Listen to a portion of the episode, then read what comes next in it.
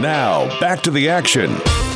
The Checkered Flag Report on Bear Country 95.3. This is the Champion Show uh, on the Monadnock Speedway Checkered Flag Report. Remember our, the local racing show during the racing season. We're putting a cap on 2021. And on our last show, we always talk to the uh, division champions over at Monadnock Speedway. And uh, on the Bear Lines this morning, well, what division are we moving on to, Chip? Yeah, we're going with the uh, late model division right now. Oh, now. it's the late model time. Yeah, Excellent. is. Well, uh, Austin Brio is on the Bear Lines this morning. He's the track champion for late models. Congratulations, uh, Austin. What a season. Thank you, thank you. It's definitely an interesting season. We rarely had the fastest car at the track, but we were able to be unbelievably consistent all season. So Well- it was definitely a different experience for me. Well, that you know that has been a, a bit of a, a, a rolling conversation that we've had this morning Right, on the yeah. show, and we've been talking to a lot of different drivers. And when it comes to the track championship, it's the consistency that really plays the biggest role in the end. Yeah, no, absolutely. I think I think after the first two weeks, I believe we rattled off seven top threes in a row. Uh, I'm not 100% sure if that's the exact number, but I know we were consistently finishing podiums, staying out of trouble, and um, it was awesome. It, it was it was a great season, and I uh, really can't thank everybody that helped on the car enough. Oh, I bet you. I bet you have a lot of people to thank, and we're gonna uh, have a moment for you to thank everyone in in just a bit. But what does it take to be consistent uh, at a at a track like Monadnock Speedway?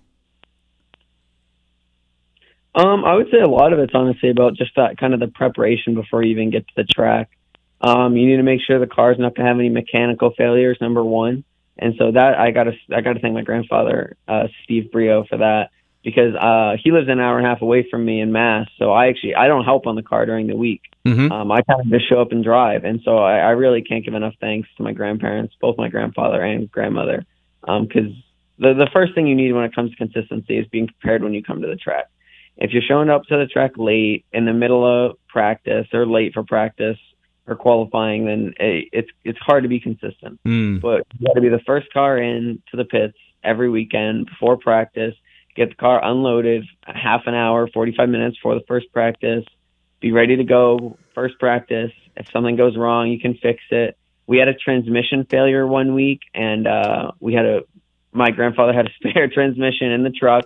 Brought it to the track. I mean, he brings a whole second car in that truck. So, I mean, it's, it's really all about preparation. So we were able to swap the transmission in between, like after the first practice, um, before the heat. Um, I, I really think consistency is all about preparation. Mm. It's about the work you put in outside the track. Once you're on the track, it's a little bit of luck. I won't lie. I mean, you, you got to be able to keep your nose clean. we had a couple real close run-ins this year. Um, I think I stopped about six inches before a car hitting a car twice this season. Um, you, you got to catch some breaks along the way, but I would say the number one thing is preparation. Hey, well, Austin, what, what was it like racing with your dad? Uh, it was awesome. I it was definitely never something that I ever expected I would be able to do. Um, honestly, it was kind of always something we would joke about and talk about, and we we would race like go karts at like those local F1 Boston or X1 Boston, and we'd be like, "Oh, we're the better. I'm the better driver," and he'd say he's the better driver. Um, and so we never thought we'd actually get to race for real um, with each other. So that that was a really uh, exciting and fun experience. Unfortunately, he didn't get to run the whole season because he was at he was supporting my sister um, playing. She was playing soccer all around the country at Oh, the wow. beginning of the summer. So um, he was supporting her doing that. So it was really cool to get to race with him for the second half of the season. Yeah. Wow, busy family. Oh yeah, absolutely. I- I'll give a shout out to my sister as well. I know it's not a soccer show, but she did actually. She just committed to play D1 soccer at the same college that I went to. So um, that's really cool to me, and I'm really proud of her. And so congratulations to my sister for being a D1 athlete. Yeah, mention the school. What school is that? Uh, Elon University. It's a so it's a it's a smaller school in North Carolina. Uh-huh. They do participate in D1. So um, it's really cool that she's going to the same school I went to, and she's actually going to be on the, uh, the varsity soccer team down there. So Nice. That's great. So uh, that school have a big racing program down there in the Carolinas. Unfortunately, not a big racing program to do with the school, but I will mention um, 10 minutes from the school is Ace Speedway, Okay. a local short track. Honestly, very honestly very similar to Monadnock. I, I attended multiple races um, just as a spectator when I was down there. Um, good track, Ace Speedway, and in uh, it's right next to Burlington, North Carolina. I don't think that's the official town. No, kind of that's like what I always tell people, Monadnocks and Keene. really- yeah, that's true. That, that, that is true. Well, so at, at one time, Austin, weren't you like the youngest ever winner at Monadnock Speedway or something like that? Uh, yeah, I held the record for the youngest NASCAR Division One winner uh, for a while. It was in the modifieds. I won a modified race at Monadnock. Uh, I don't, I don't remember my exact age. I think I was 13. wow. Yeah. Ah, that's something. And, and how old are you now, Austin, if you don't mind me asking? I no, no problem. I'm 24 now, and so uh, again, I hadn't raced. This is my first full season in a car in seven or eight years because we stopped after sophomore year of high school. Uh huh. Uh, I did one tribute race to my uh, grandfather on my mom's side uh, in 2018, I believe, at Claremont. Um, I ran one race. Yeah, Uh, Bill Burrows, and he was he was a great friend of ours. But this is my my first full season in a car in seven or eight years, and uh, probably only my third full season, fourth full season in a car at all. Mm. So Okay, now- I- I'm really glad to be able to uh, to bring home the championship. So, uh, all right, so this this you got the championship, but you're also rookie of the year in this division.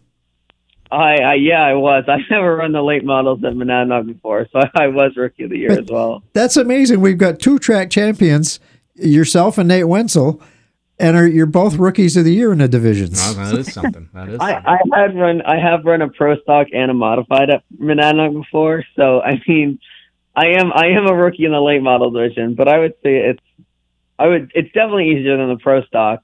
Um, the modifieds, I don't know, modifieds are, are just kind of a different beast all around. yeah, sure, sure. Uh, definitely. Hey, we're talking to Austin Brio. He's the uh, late model uh, track champion uh, over at Monadnock Speedway. So, is, is that it for racing for 2021? Is there anything else on your schedule? Um, I not that I know of right now. Um, I don't have any opportunities coming up. Um, I know that my grandfather his his goal this whole season. He he introduced me to the ride this spring. He said, "Hey, we're going to compete for the championship in Monadnock." He's like, "You need to be fully committed. We're we're running for the championship," and and that was it. That was our our only goal all year. Yep. That's why we never we never we didn't do any of the Claremont or Hudson races. We we were fully focused, fully committed to Monadnock. We didn't want to take chances of wrecking the car at Claremont, Hudson, Mm-hmm. run the belt races, any of that. We we wanted to be fully focused on Monadnock and the championship. Oh. And so I believe that my grandfather wants to go out on a bang. I, he could change his mind. We we don't talk every day, but um, he he was committed to the championship, and I think he wants to end his racing career as a car owner as a champion. So I believe he I believe he's selling the stuff, but uh, I I could be incorrect. That was the last I heard Mhm. is that we are we are done as of this season. But Ah. I, I'm I'm still 24. I'm I'm a driver. I, I've always been a driver. I'm always willing, open to uh, new opportunities. I mean, we doesn't sound like we're going to own a car going forward, but if anyone ever needs a driver, that's me. Yeah, we'll get the word out there for Yeah. you. Sure, sure. All right. Hey, uh, uh, thank everyone who uh, made that big track that the big track championship possible this year. Yeah, no. Again, first and foremost has to be my my grandparents, Steve and Darlene Brio. They they honestly, I I cannot thank them enough. They did everything on the car to get the car ready, to prep the car, work on the car, fix the car throughout the week, change the oil, uh, do, do the tires, the gear, everything, everything, everything, everything is Steve and Darlene Brio, my grandparents. Mm-hmm. Uh, I can't thank them enough. Um, sponsors were Templeton Auto Parts and JBM Services of Templeton. And then the crew, Chris Ballas, Corey Cashman, David Ricker, uh, Doug McLean, and Chris Vaudre. Um, they, they were the guys who were helping on the car every week, um, making sure we were ready to go out on the track, um, helping with tires and everything. Set up, that's all them. I don't know how to set up the car. So I, I just come in, I tell, I come in, I tell them, hey, the car's not turning, and then they fix it. So uh, I, I can't give enough thanks to them for that. Um, then my my family, uh, my mom, my dad, my sister, and then my Grammy. Uh, they- they're just they're always there, supporting me. Always there, every race they can possibly make.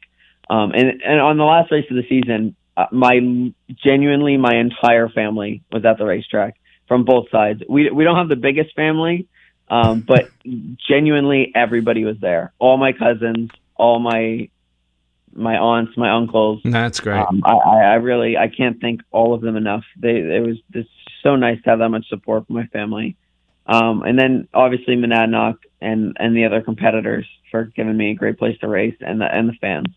The fans, seeing the fans back in the stands this year um, is awesome.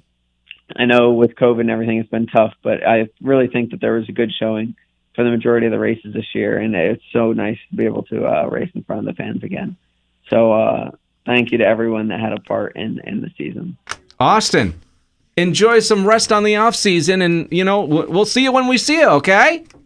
Absolutely, thank you. All right, you're welcome. Uh, Austin Brio, late model sportsman, track champion uh, over at Monadnock Speedway. And coming up, uh, I believe we're, we're heading to the mini stock division, right? We are, yep. All right, mini stocks are going to be up next on the Monadnock Speedway Checkered Flag Report on Bear Country 95.3.